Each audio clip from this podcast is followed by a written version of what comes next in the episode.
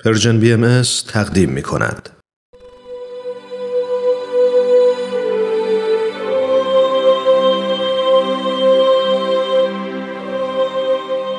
سر آشکار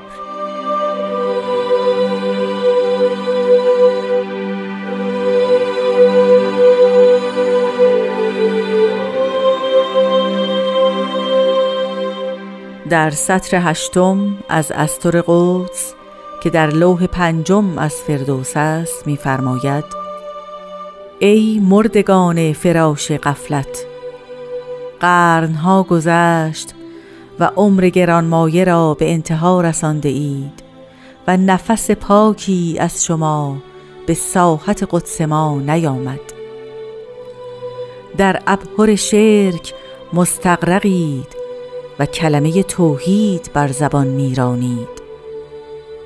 مبغوز مرا محبوب خود دانسته اید و دشمن مرا دوست خود گرفته اید و در عرض من به کمال خرمی و سرور مشی می نمایید و قافل از آن که زمین من از تو بیزار است و اشیای عرض از تو در گریز. اگر فی جمله بسر بکشایید صد هزار حزن را از این سرور خوشتر دانی و فنا را از این حیات نیکوتر شمری.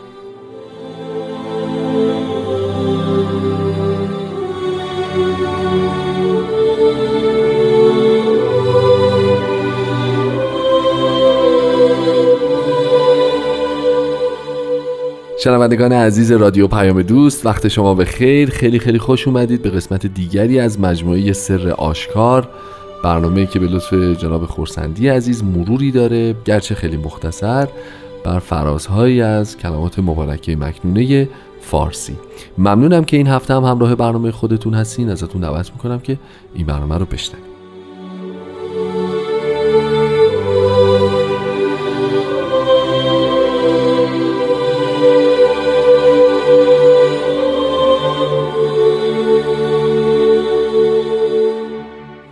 وقت بخیر قربان. بسیار خوش آمدید. خوشحالم از زیارتتون.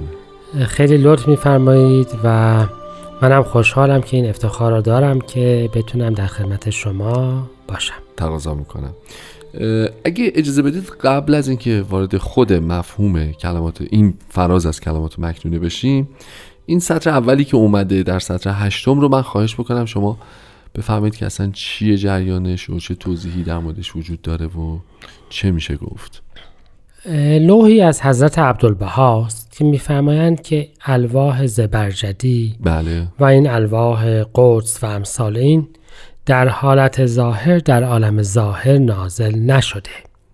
می‌فهمند کنایه از ملکوت است الواح ملکوتی است. یعنی کنایه از حالاتی روحانی است بله. که به این ترتیب جلوه کرده. و نیز میفرمایند ضمنا اشاره بر این هست که باید الواح الهیه را بر سنگ های گران قیمت و با کمال زیبایی حفظ کرد و حک نمود. اما ببینید وقتی مربوط میشه به الواح ملکوت یعنی حالاتی از ملکوت ما باید یاد بیاریم که دوران حضرت باب یکی از جلوه های ویژه ظهور مبارکشان تمرکز و شاید خلق بدی بود که ایشان از اعداد به کار بردند بله یعنی بله خب بله. اعداد مثل حروف از اولین ابداعات فکر بشری است بله. ایشان از تطبیق این اعداد و حروف یه بله. مجموعی از امور رو توجه دادن و جلوه دادند که شاید کسی به فکرش نرسیده بود و از جمله همون تقویم بدی و بسیاری از جلوه های دیگه است. حالا اگر اینجوری نگاه بکنیم بر اساس حساب ابجد یعنی تطابق این اعداد با حروف ابجد. پنج عدد باب است. درست.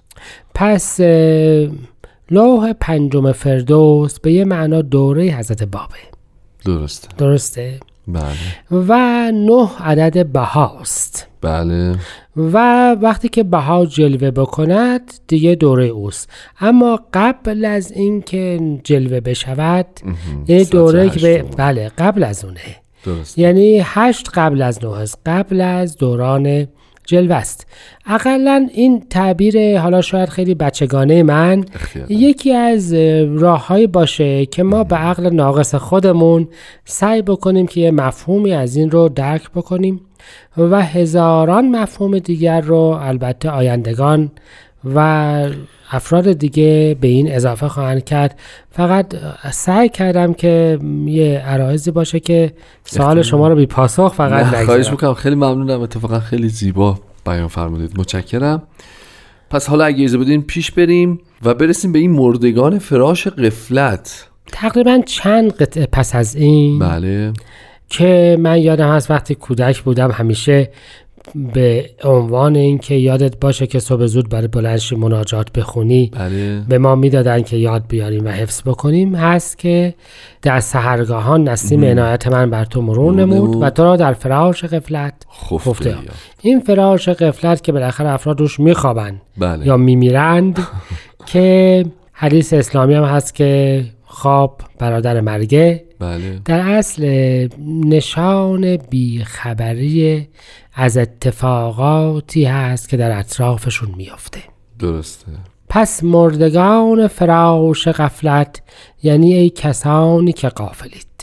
درست. و یاد میاریم که قرآن کریم آیه دارد که می‌گوید آیا کسی که مرده بود و زندهش کردیم با کسی که در تاریکی مانده است و نجات نیافته است راهی به بیرون پیدا نکرده است یکی است و شعن نزول این آیه راجع به حمزه سید و شهدا در زمانی که البته مؤمن شدند و ابو جهله و مشرکین خیلی اعتراض کردند که این کی مرد که زنده بشود. عید است یعنی کسی که قافل بود و حالا چی شده؟ هوشیار شده. شده. پس مردگان فراش غفلت با توجه به اون لوح پنجم یعنی ای کسانی که در دوره پیامبری هستید ولی از حقایق اطراف خودتان غافلید. و اینکه بعدش در ادامه میفرمان قرنها بله. گذشت این قرنها اشاره داره به دوره پیامبر قبلی. درست به عظمت دورانی هستش که میگذرد. اگر یادتون باشه در دوران قیامت یک روزش 500 هزار سال. بود. پس در دوره که ظهور واقع میشه وقایع از شدت عظمتش آنقدر عظیم است که مثل این است که یک روز بعض اوقات یک قرن میگذرد پس قرنها گذشت یعنی مدتی از عمر گذشته بله. و عمر با ارزشتان که گرانبهاترین سرمایه است که دارید و نه تکرار می شود و نه در این جهان می شود که دوباره اون رو به دست آورد تمام شد. یعنی عمرتان دوره حیاتتان تمام شد. آها. ولی یه ذره اگزاجره داره نگاه می‌کنه. نه نگاه بکنید که منظور از حیات فقط حیات جسمانی است حیات روحانیه. خب. دوره دیانتی که شما توش هستید دارید تمام می شود بله ولی و هنوز نیستم. نفس پاک از شما پیدا. نشده. شما داره عمرتون به عنوان مؤمنین این دیانت عمر مفیدتون داره تمام میشه و هنوز هیچ کار پاکی انجام ندادید.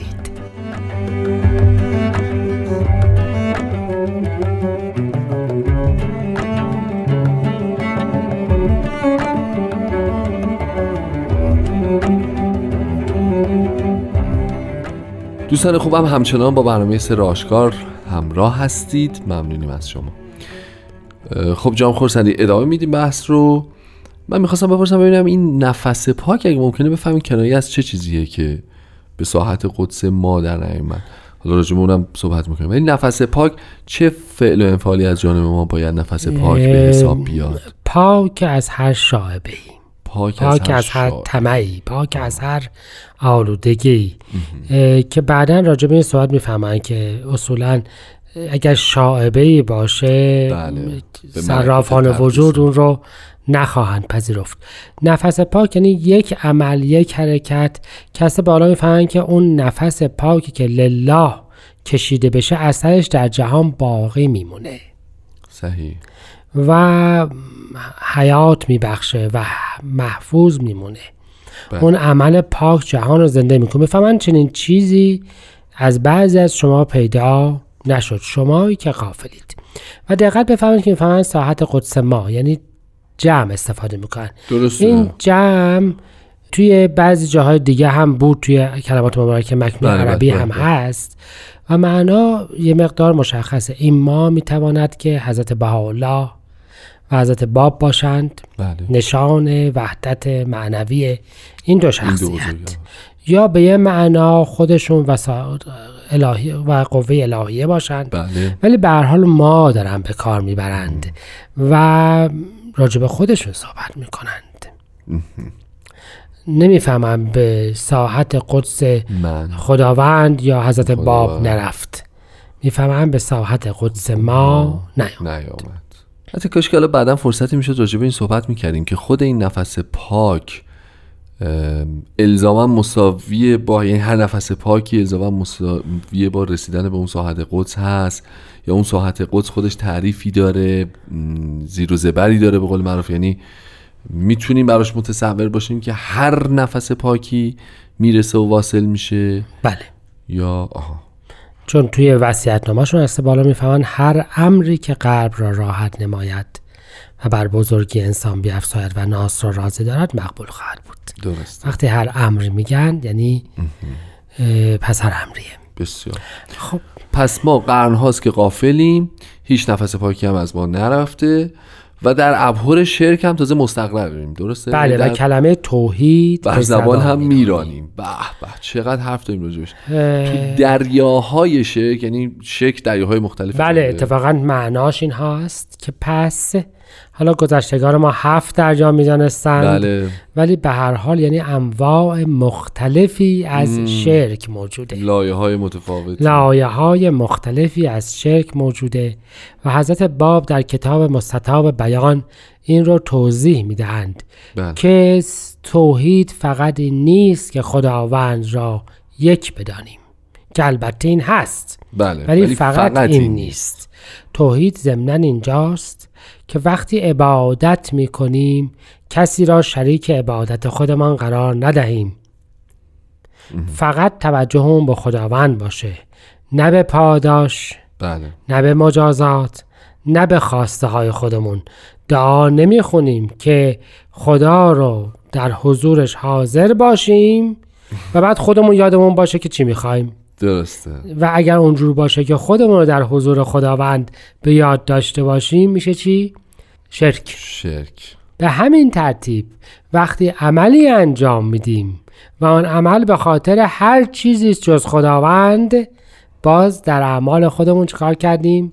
شرک به خرج داده ایم. بله. وقتی که در قلبمان خودمون رو و خداوند رو هر دو داریم و رضای خودمون رو بعضی اوقات بر رضای الهیت و اختیار هم می‌کنیم باز هم شرک انجام دادیم همه اینها اسم شرکه و ما می‌توانیم در ابهار شرک مستغرق باشیم, باشیم. و فکر بکنیم که توحید فقط گفتن یک کلمه است قولوا لا اله الا الله و چنین چیزی نیست. چقدر سخته طی کردن این مدارج بسیار سخته و حضرت بهاءالله از همین مطلب بله. این مطلب رو توضیح می‌دهند که اصولا اصل مطلب توحید اینجاست که مظهر الهیه در تمام شعون و حالاتش به کلی از بقیه نفوس ممتاز بدونیم و کسی رو با او همراه نکنیم. اگر در هر شعنی مثلا اسمت بله. نمی‌دونم قدرت اختیار.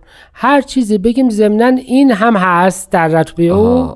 اون وقت ما مشرکیم ولو کلمه توحید بر زمان بیاریم و ادیان قبل متاسفانه با تعریف واسطه ها و معصومین و فرشتگان بله. هر چیز دیگه ای که شریک قدرت و معصومیت الهی قرار دادند به یه معنی در ابهار شرک مستقرق شدن. مستقرق شدند.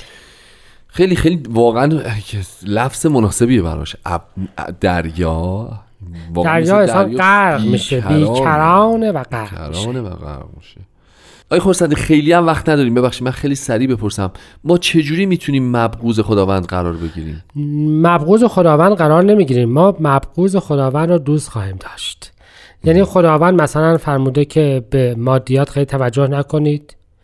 محبت داشته باشید. ما بعض اوقات که کینه رو دوست داریم یا نفرت تو قلب خودمون وارد می‌کنیم به اموال دنیا توجه می‌کنیم به شهرت و مقام توجه می‌کنیم. به همه چیزهایی که خداوند فرموده است که به این توجه نکنین. توجه می‌کنیم نمیشه مبغوز مرا محبوب خود دانستید. یعنی آن چیزهایی که خداوند فرموده ما توجه توجه نکنیم رو می‌کنیم محبوب خودمان. گذشتگان ما به این می‌گفتن بت پرستی. یعنی چیزهایی رو غیر از خداوند بخوای دوست داشته دوست باشیم و محبوب خودمان قرار بدهیم. به یه معنا پس با اون ابهار شرکه معنای جدیدی هسته به حالا اضافه میفرمایند. اگر شما چیزهایی را که خداوند محبوب نمیدارد دوست دارید در بله. ابهار شرک در یه دریای دیگری از شرک در. بعد دیگری فعالید خبر ندارید. بله. که اینطور. بسیاری ببخشید خیلی ممنون. ما اگه ایزه بدین راجع به این فراز از کلمات مبارکه هفته آینده هم صحبت بکنیم چون خیلی من زیاده و معذرت هم می‌خوام از شنوندگان عزیز که نتونستم مطالب رو تو یه جلسه جمعش بکنم اختیار دارید اختیار دارید پس انشالله هفته آینده در خدمتتون خواهیم بود. انشالله متشکرم خسته نباشین. از شما شنوندگان عزیزم تشکر می‌کنم و شما رو تا هفته آینده به خدای بزرگ میسپارم. خدا نگهدار.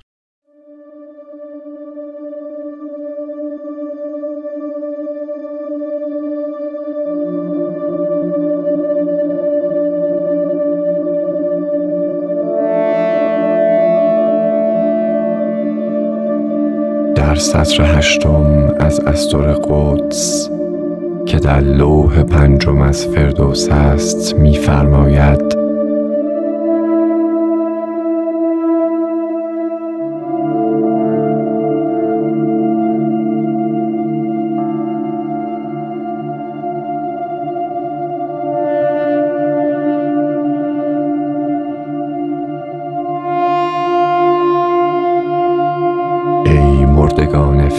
فراش غفلت.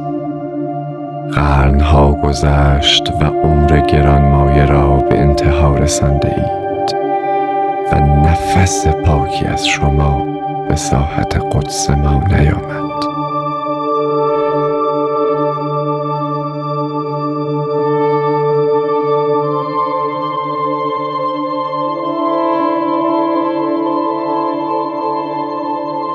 ابهر شرک مستغرقید و کلمه توحید بر زبان میرانید. مبغوز مرا محبوب خود دانسته اید و دشمن مرا دوست خود گرفته اید و در عرض من به کمال خرمی و سرور مش می نمایید.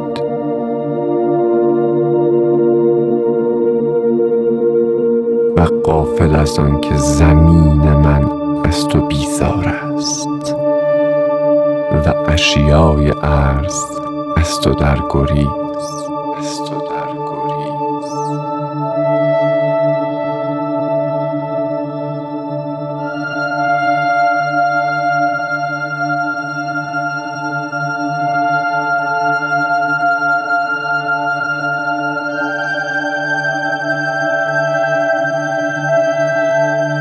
اگر فل جمله بسر بگشایید صد هزار حزن را از این سرور خوشتر دانید و فنا را از این حیات نیکوتر شمرید.